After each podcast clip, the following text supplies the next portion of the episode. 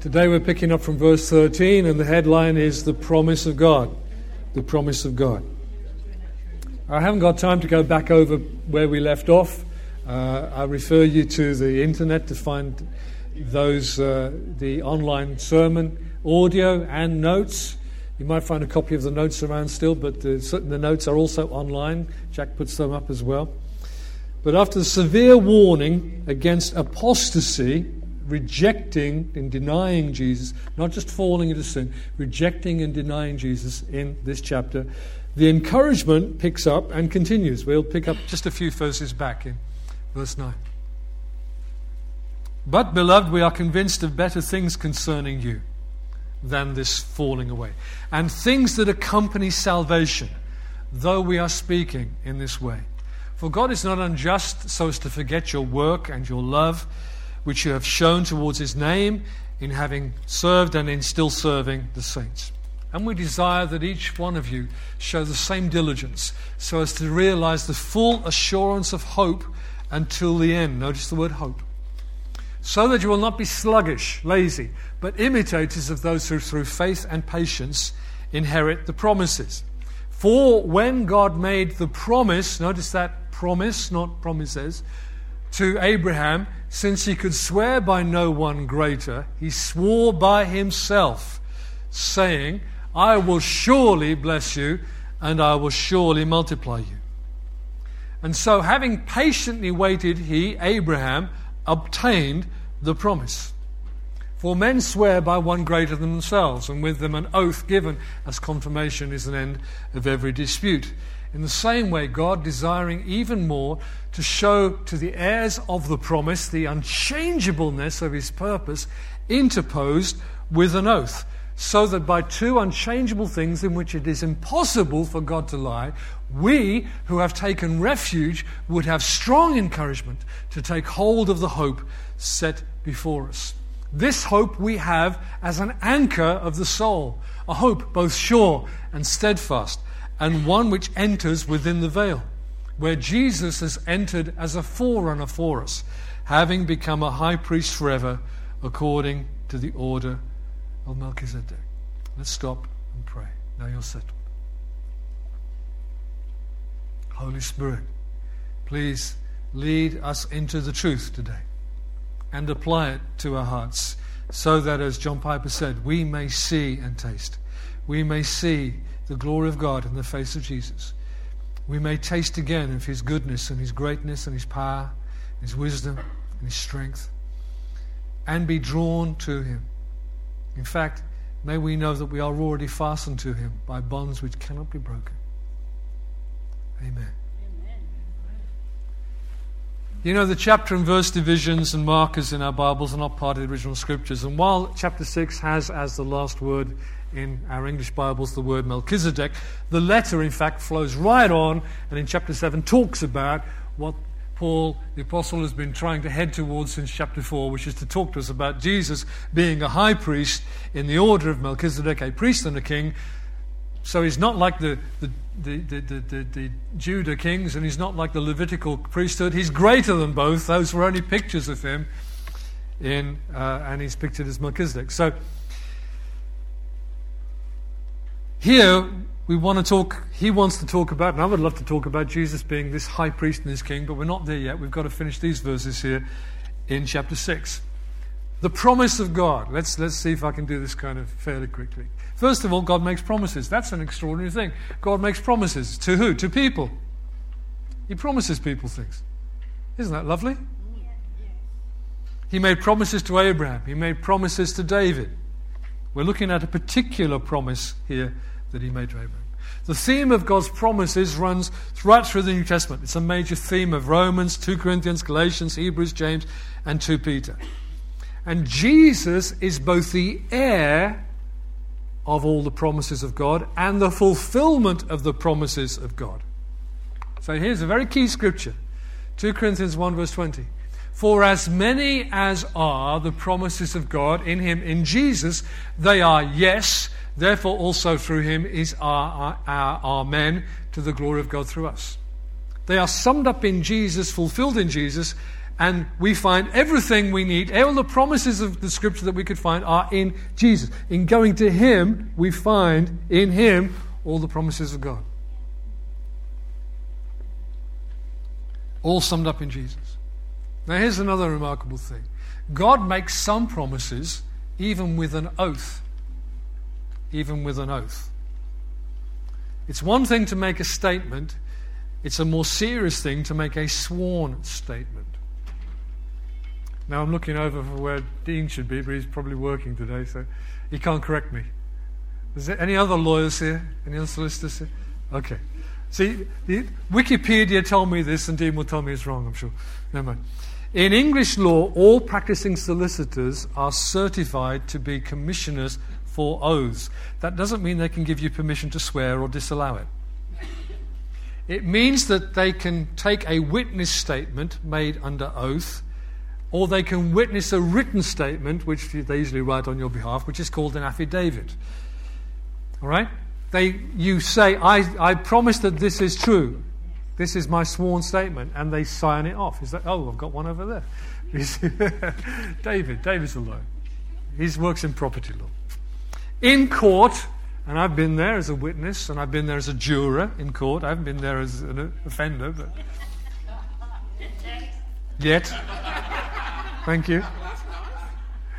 In court, a witness gives evidence under oath, and the oath goes like this. If you're a Christian, you swear on the Bible. If you're a Muslim, you swear on the Quran, and so on. I swear by Almighty God that the evidence I shall give shall be the whole truth, shall be the truth, sorry, the whole truth and nothing but the truth. And if you're not a, a believer, you solemnly declare and affirm that you're going to tell the truth, the whole truth, and nothing but the truth. Lying in court is called perjury, and it's a criminal offense. You can go to jail for it. In fact, two conservative politicians did go to jail for just that in the last decade or so, for perjury. Now, this is what God, what Paul is saying here. God did not just make a promise to Abraham, he made that promise with an oath. He swore by himself. Let me put that up in some graphic terms. Almighty God swore by Almighty God Himself that He would keep His promise. Now that is, wow. What? I swear by myself. In other places, in the, in, in, the, in the prophets, you've got God saying, As I live, says the Lord, I'm going to do this. God has just sworn by Himself. That's unbreakable. That's unbreakable. He doesn't even put, put a condition on it when he swears something like that. It, whatever, whatever you think, whatever happened, I'm going to do this. He swore it by himself. Now, let's think about God swearing a promise to Abraham. When did God do that? Well, it was in Genesis 22. After Abraham had been led by God to take Isaac up a hill to sacrifice him, and he'd almost got to the point of plunging the knife, and, and, the angel of God says, Stop, Abraham, and showed him a, a, ram which was caught in a thicket, and they sacrificed the ram instead. And at the end of that, I haven't got time to go through the whole chapter with you, and the whole chapter is full of prophetic foreshadows. Jesus, uh, Abraham offers his son, his only son, those are the words of God, because guess what? God's going to do in the future, Abraham's future. He's going to offer up his son, his only son. God provides a lamb to be the sacrifice. Guess who Jesus is? The Lamb of God. And some scholars even say that the hill upon which Abraham almost sacrificed Isaac was, in fact, in time, the same hill upon which Jesus' cross was erected. God will provide for himself the lamb for a burnt offering. God then swears his promise to Abraham Because you have not withheld from me your son, your only son. God does this. The angel, the messenger of the Lord, called to Abraham a second time from heaven and said, By myself I have sworn, declares the Lord, because you've done this thing and have not withheld your son, your only son. Indeed, I will greatly bless you, and I will greatly multiply your seed as the stars of the heavens and as the sand which is on the seashore, and your seed shall possess the gate of their enemies. In your seed, all the nations of the earth will be blessed because you've obeyed my voice. A very literal translation of the Hebrew there is blessing, I will bless you. Multiplying, I will multiply you. The, the, the, the, saying it twice is like doubling it up, multiplying it up, the way it works. Now, in Galatians, Paul points out God did not make this promise to seeds, to many, a nation, but to Abraham's seed, one person, one direct descendant and heir, and that descendant, that heir, is Jesus Messiah. He is the heir of the promise of God, the promise that was sworn to Abraham. And guess what? Scripture goes on to say in many places in the New Testament, if you are in Jesus, you are a co heir with him. And that makes us children of Abraham, too. We are the fulfillment of the promise. The people of Messiah, the children of Abraham, will be multiplied like the stars of the heavens and the sand on the seashore. They will possess the gate of their enemies, and in Jesus, all the nations of the earth will be blessed. That's how the New Testament interprets that great sworn promise that God made to Abraham. We who trust in Jesus are blessed with faithful Abraham and indeed are Abraham's promised children. So God swore this oath, this promise with an oath. But look, this, was, this happened to Abraham, and this was written in Genesis and interpreted in Galatians and so on to show us something. Let's go back a bit. Verse 17 of Hebrews 6. In the same way, God, desiring even more to, sh- more to show the heirs of the promise. Who did we just say that? Us. Heirs with an S. He wants to show the heirs of the promise. That's us. Are you convinced about that? We are heirs of God and joint heirs with Christ, heirs of the promise of God that He swore to Abraham, heirs of that promise. He wanted to convince us of the unchangeableness of His purpose, and so He swore it with an oath, so that by two unchangeable things in which it is impossible for God to lie, we would have assurance. Now, I'm going to come to the, next, the second half of that verse in a minute. First, I've got ahead of myself. Who are the heirs of the promise? We are. Okay? We are. It wasn't just for Abraham's sake, but for all who would become children of Abraham through faith in Christ Jesus, Messiah Jesus. What is the promise? What is the promise? Well, it's that the seed would come. But the seed should have a capital S because it's a person. It's one person. It is Jesus Himself. Jesus, the seed of Abraham, the Messiah. And through him, all the families, all the nations of the earth will be blessed. How? By them coming to faith in him and therefore entering the kingdom of God and knowing the love of the eternal Father. Amen. All the nations, all the families. We've got some work to do to get the gospel out to some places and some families yet. But let me say it again all the promises of God are summed up in the Lord Jesus. He is the full and total and complete promise of God. They're all in Him. That's the promise. about Jesus. And it's about through Jesus, many, many billions of people being brought to faith and brought to righteousness and brought to forgiveness and brought to restoration through faith in Jesus. What are the two unchangeable things in which it is impossible for God to lie? Now, I really wrestled with this. Most commentators say his, his promise and his oath. He made a promise and then he swore it. So it's those two things. But I, I couldn't get my head around that one. And finally, I found a, one or two people who, had, who pointed me in the right direction. So I'm with the minority report on this one, not the movie. You know. Hebrews is one long, unbroken sermon. You're supposed to read it right through. And a few commentators helped me to see that starting right back in chapter 4 and in chapter 5, there's this long process of the apostle introducing to us what he really wants to say more than anything else that Jesus is a high priest in the order of Melchizedek, which still sounds weird to us, but we'll get there. Right? That's what he's, that's what he's after. And so, right back in chapter 5, the apostle makes two major statements concerning the Lord Jesus. And it's those, I believe, that are the two unchangeable things in which it is impossible for God to lie. Let's look at them. In the same way, Messiah did not exalt himself to become a high priest, but the one who said to him, You are my son. Today I have become your father. What's that? It's the father declaring Jesus as his son and that he is reigning as king. He's been given all authority in heaven and on earth. All right? Number two, also said in another passage, which is that first one's from Psalm 2, this one's from Psalm 110, You are a priest forever in the order of Melchizedek.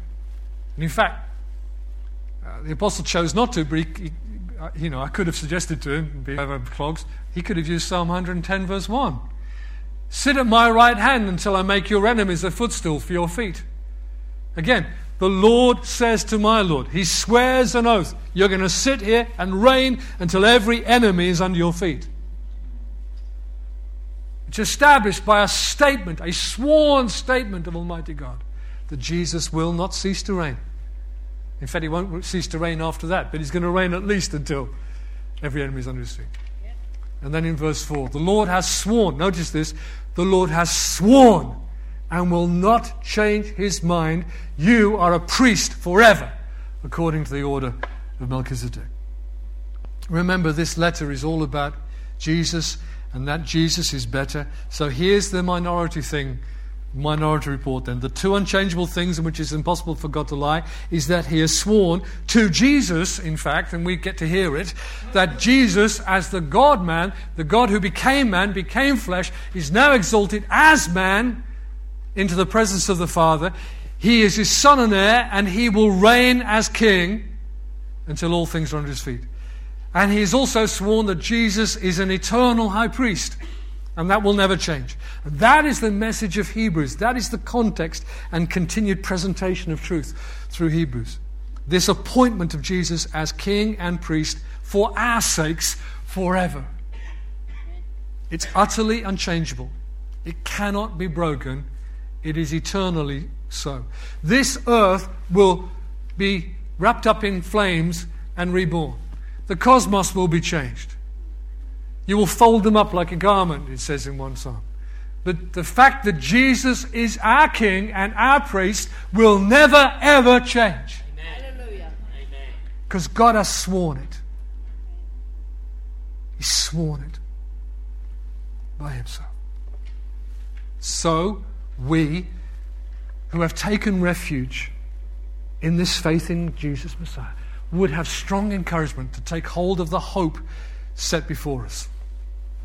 This hope we have as an anchor of the soul, a hope both sure and steadfast, the one which enters within the veil. The metaphors get a bit over, overlapping each other here. We've got an anchor that goes behind a veil in the tabernacle, kind of, or in the temple. Where Jesus has entered as a forerunner for us, having become a priest forever according to the order of Melchizedek. Listen, these verses are not a guide on how you get hold of God's promises and make Him do something for you. That's not the context here. The main point here is not even promises, but the promise of God. And it's really Jesus Himself. See, some people think that faith is a business of how we get stuff from God.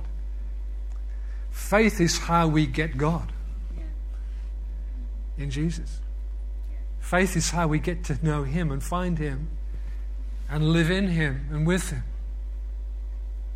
We have strong encouragement by this unchangeable, sworn, double statement that Jesus is our King and our High Priest, to take hold of the hope set before us.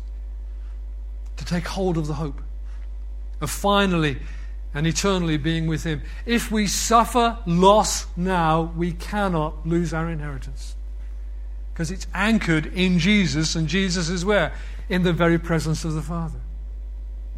Can you imagine? There is a man, born of the Virgin, a man called Jesus, who stands in the very holiest presence of God with all of the light and all of the fire and all of the glory, and he is totally accepted.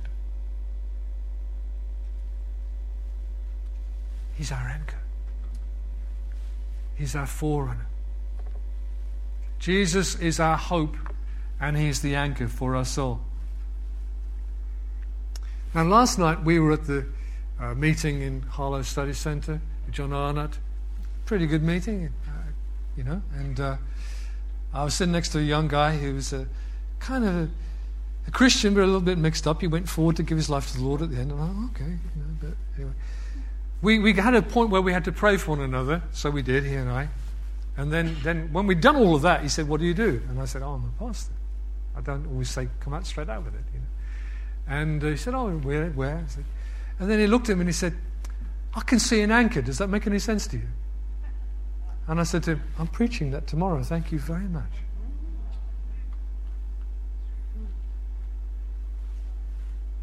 We have an anchor within the veil.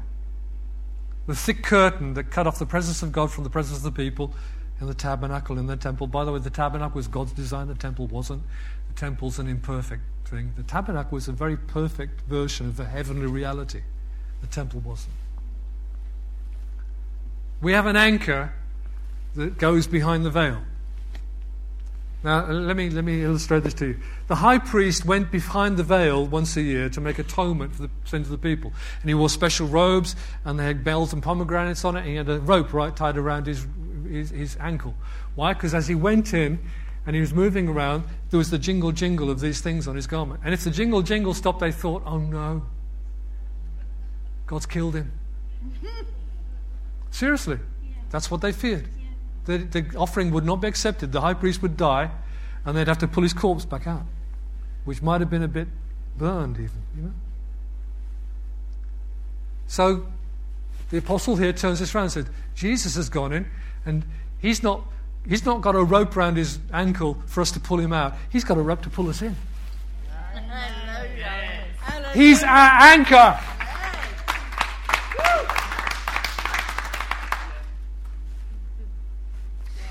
See, there's a man sitting in the throne of God. He's the king of the cosmos. He is in no measure less than Almighty God, yet he is still the man, Messiah Jesus, and he will never give up being a man because he's our anchor. Amen. He is our security of future life and inheritance. He's our king. He's our high priest. There's much more to say about him, and I'm longing to get there. But let's just think a bit more about an anchor for a minute. That's a bit pale Jesus is the anchor for my soul, it says up there. See, I've, I've only been on boats a few times, so I'll tell you about my experience of boats and anchors. You see, you're in this nice little boat, you know, you're, you're, you're, sailing around or whatever, and you come in towards the land and you put an anchor off the front, which is called the bow, and an anchor off the back, which is called the stern. You can see I've done this stuff. And, and, and you get into a little smaller boat, you know, a little rowboat, and you go into the land and you maybe have a nice lunch, you know, in a taverna or whatever, or, or you buy some supplies, and then you get in the little boat and you go back to the big boat and you think, where is it? No, you don't if you put your anchors down. You put the anchor down so the boat doesn't drift, so it's still there when you want it again. All right? That's one way you use an anchor. But if you read through Acts 27, you'll find about five or six references to anchors there. It's the only other place in the Bible anchor is mentioned. So you know what that is? It's when Paul is on his way to Rome and there's a huge storm in the Mediterranean. And the ship is being torn apart. And they keep throwing down anchors and then cutting them because they think, oh, no, the ship's breaking up, so we better just go with it. And they put down another anchor in it, and the ship's breaking up again. And eventually, they're driven onto rocks. That's a pretty desperate use of an anchor, isn't it? The early Christians, remarkably, they didn't use the cross much as a symbol. That didn't come in until after Constantine's time. The two symbols that early Christians used most were these a fish and an anchor. The fish is simply this. The Greek word for fish is ichthus, and if you take those letters, those Greek letters, you spell out, let me get this right, Jesus Christ, Son of God, Savior. It is said that people used to put fishes, fish signs outside the houses to say, This is a Christian household, you're welcome to come in if you're a fellow Christian. It's said that if a man was traveling who was a Christian and he met a stranger on the road, he would greet him, then he would reach down to the floor and he'd put one arc of the fish sign, just the one like that and if the other man bent down and did the bottom half as well, they greeted each other as brothers in Christ. But the anchor. Now, there's only one verse, this one.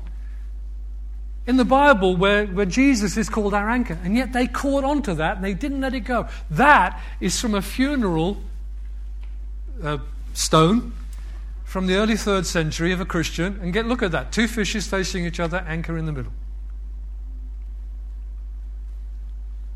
Jesus is our anchor.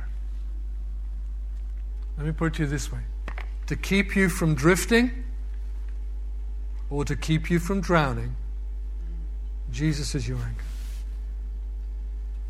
It's not merely your self effort, He is your anchor.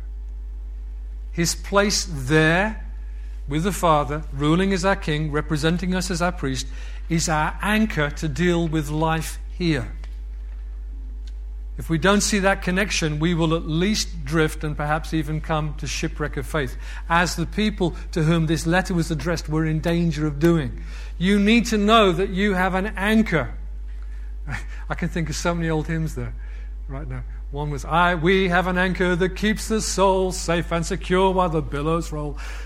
Fastened to the rock which cannot move, grounded firm and deep in the Saviour's love. Thank you for joining in. You need to know you have an anchor. And your soul needs to be fixed and certain on that anchor. You can sing it, take hold of it. Here's a song you'll be more familiar with. When darkness seems to hide his face, I rest on his unchanging grace. In every high and stormy gale, my anchor, should be a capital A, that's Jesus. My anchor holds within the veil. His oath, His covenant, His blood support me in the whelming flood. When all around my soul gives way, He then is still my hope and stay. Christ alone, cornerstone, weak made strong in the Saviour's love. Through the storm, He is Lord, Lord of all. Jesus is also declared to be our forerunner here. All right? I could talk about anchor all day, but I think I've said what he's saying. Jesus said to be a forerunner. What's a forerunner? Someone goes in front of you, who gets there before you. They bring the message, so and so's coming. You know? Um, important people are forerunners, people who turn up ahead of them and they say, Are we okay? Are you ready?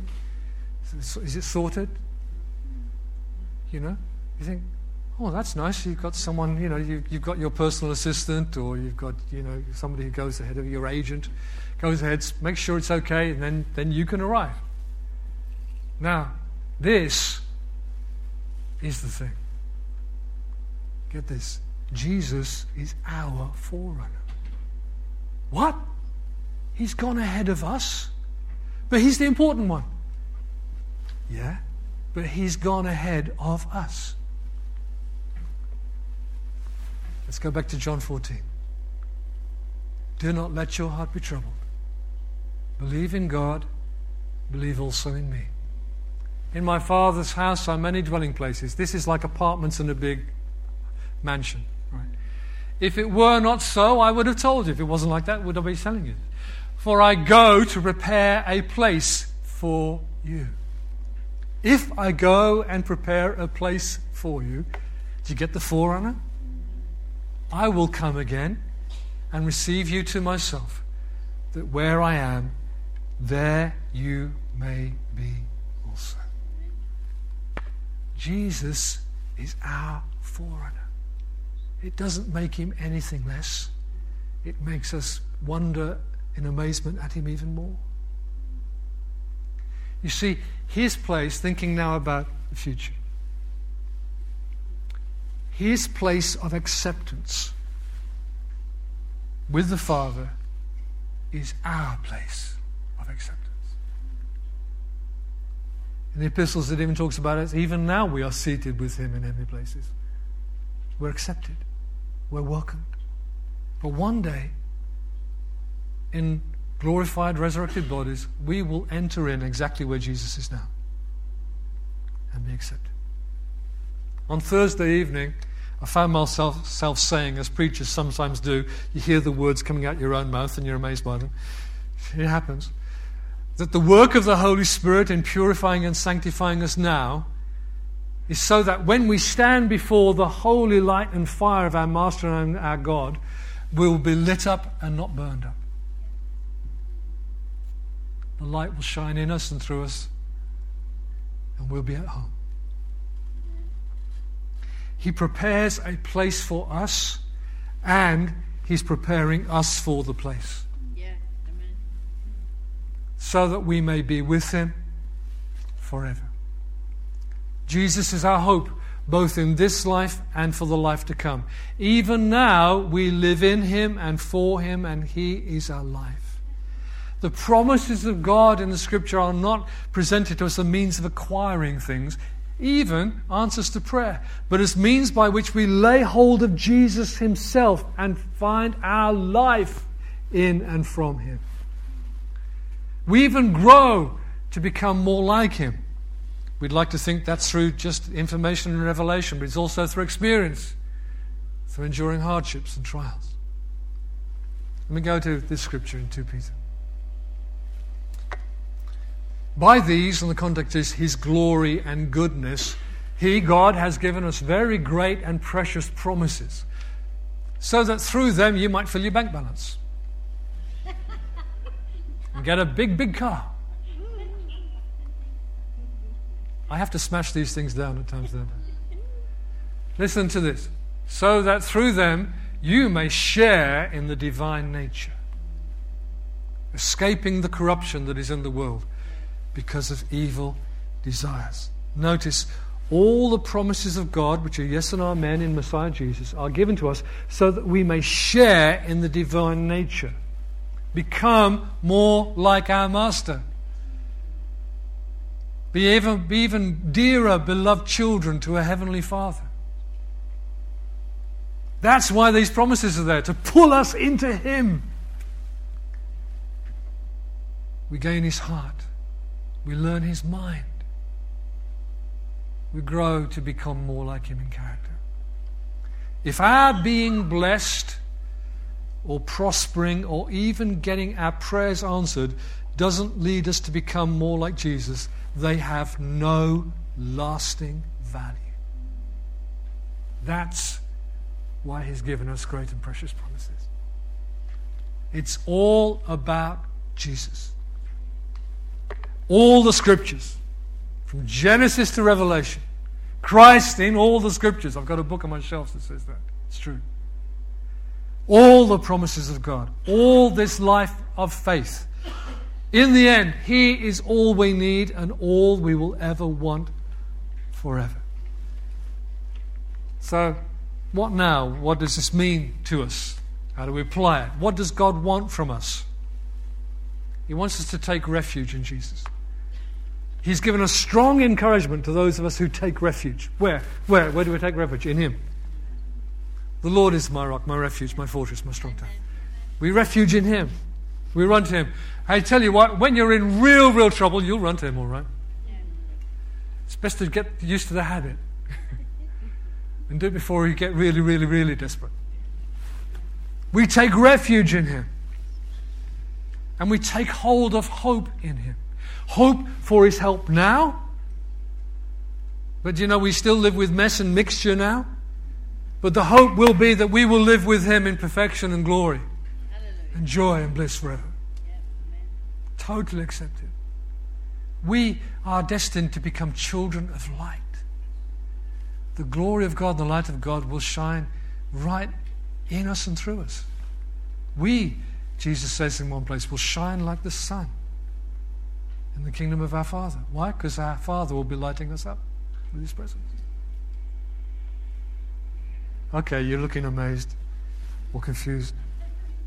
Maybe both. Let's think back to Abraham a minute. God wanted, he, he desired Abraham's faith and obedience. He put him to this extraordinary, excruciating test. Offer up your son, your only son. Abraham is to this day still the father of faith. He's the model, the example of faith. And faith comes down to, again, one of the things I learned from a little kid.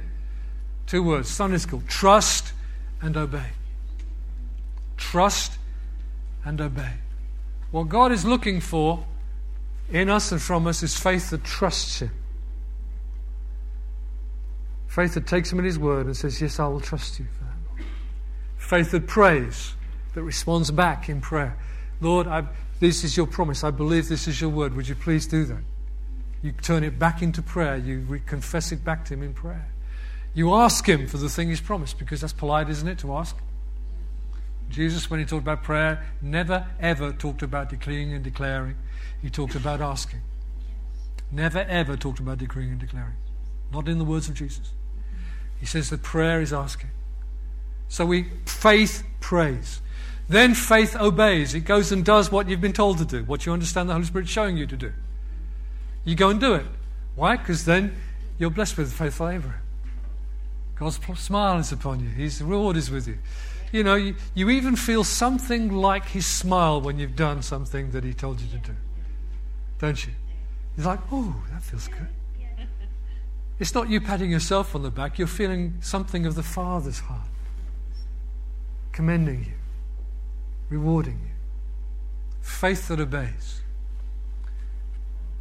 and faith that endures, that just keeps on against obstacles, against the wearing down of, of life, the, the pressures of life. You know, it's the, it, it's the devil's. Uh, job. It's, it's what he's trying to do is to grind you down, wear you out, to wear out the saints of God.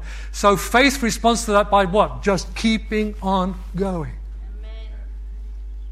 Not giving up. That is just what God wants from us. Exactly that. To trust Him, to believe His word, to pray, to obey, to endure. Just like Abraham, but even more, just like our Master Jesus. Now, I'm going to jump to almost the very end of Hebrews now. I shouldn't, but I am. To give you these two scriptures before we break bread together. And I've done a lot quicker than I thought I was going to do. Therefore, since we have so great a cloud of witnesses surrounding us, including Abraham, but plenty more, we'll read about them. Let us, let us, we heirs of the promise, us, the people for whom these things were written right down through the ages, every Christian believer, you know, right from, by the way, just to come back to fishes and anchors, all over the country today there are pub signs preaching. The anchor. The hope and anchor, even. Where did they get that idea from? Because running right back to even the time when the New Testament was still being written, there were Christians through the Roman Empire who were here in Great Britain. Our Christian heritage runs very deep and very far back. And to this day, people don't know why the, why the pub's called the Hope and Anchor. It's named actually after a scripture. That's how deep our culture goes in Christ. Cloud of witnesses. Let us also lay aside every encumbrance and the sin which so easily entangles us. And let us run. You can walk if you can't run. Sorry. With endurance, the race that is set before us. Fixing our eyes on Jesus, our anchor, our forerunner, the author and perfecter of faith. That means he starts it and he'll finish it.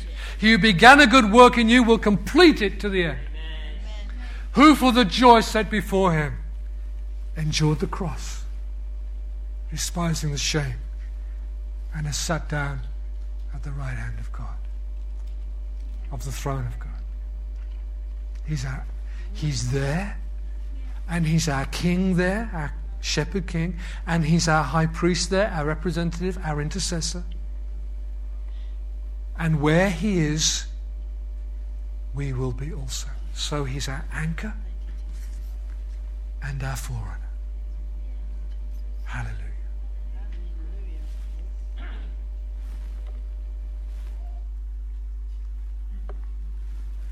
We're going to break bread together. Colin's asked six people to come and help us in breaking bread together.